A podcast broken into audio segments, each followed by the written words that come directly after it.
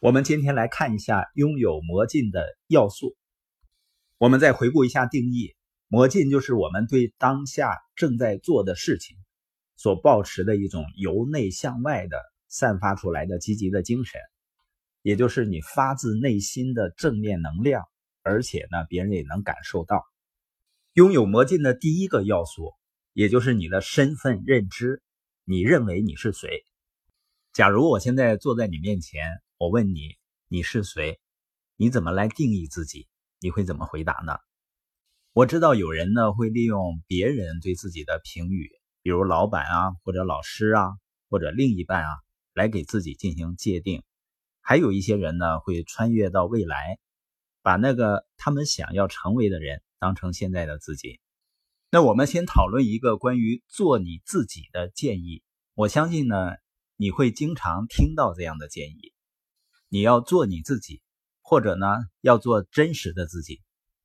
也有的人是这样来表达的，因为他接受了这样的建议。他说：“我就这个个性，我在做我自己。”如果有人这样跟你说，你觉得这个建议好不好呢？我认为不好。我们的建议呢是成为你自己，也就是要不断的进化。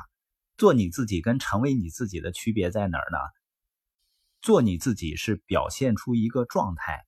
成为你自己是一个打造自己的过程，所以你在定位你身份认知的时候啊，不要抓住过去不放，不要把过去作为当下和未来行为的借口。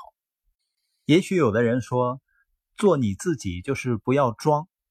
我觉得一个人成长的过程，实际上就是一个装的过程。你装成一个更好的自己，装的更自信。装成一个理想中的你自己，你一直装，直到装成功。这个过程呢，就是成为更好的自己的过程。领导力大师本尼斯说过一句话：“成为领导者就是成为你自己，就是那么简单，也是那么困难。”单独听这句话呢，很难理解。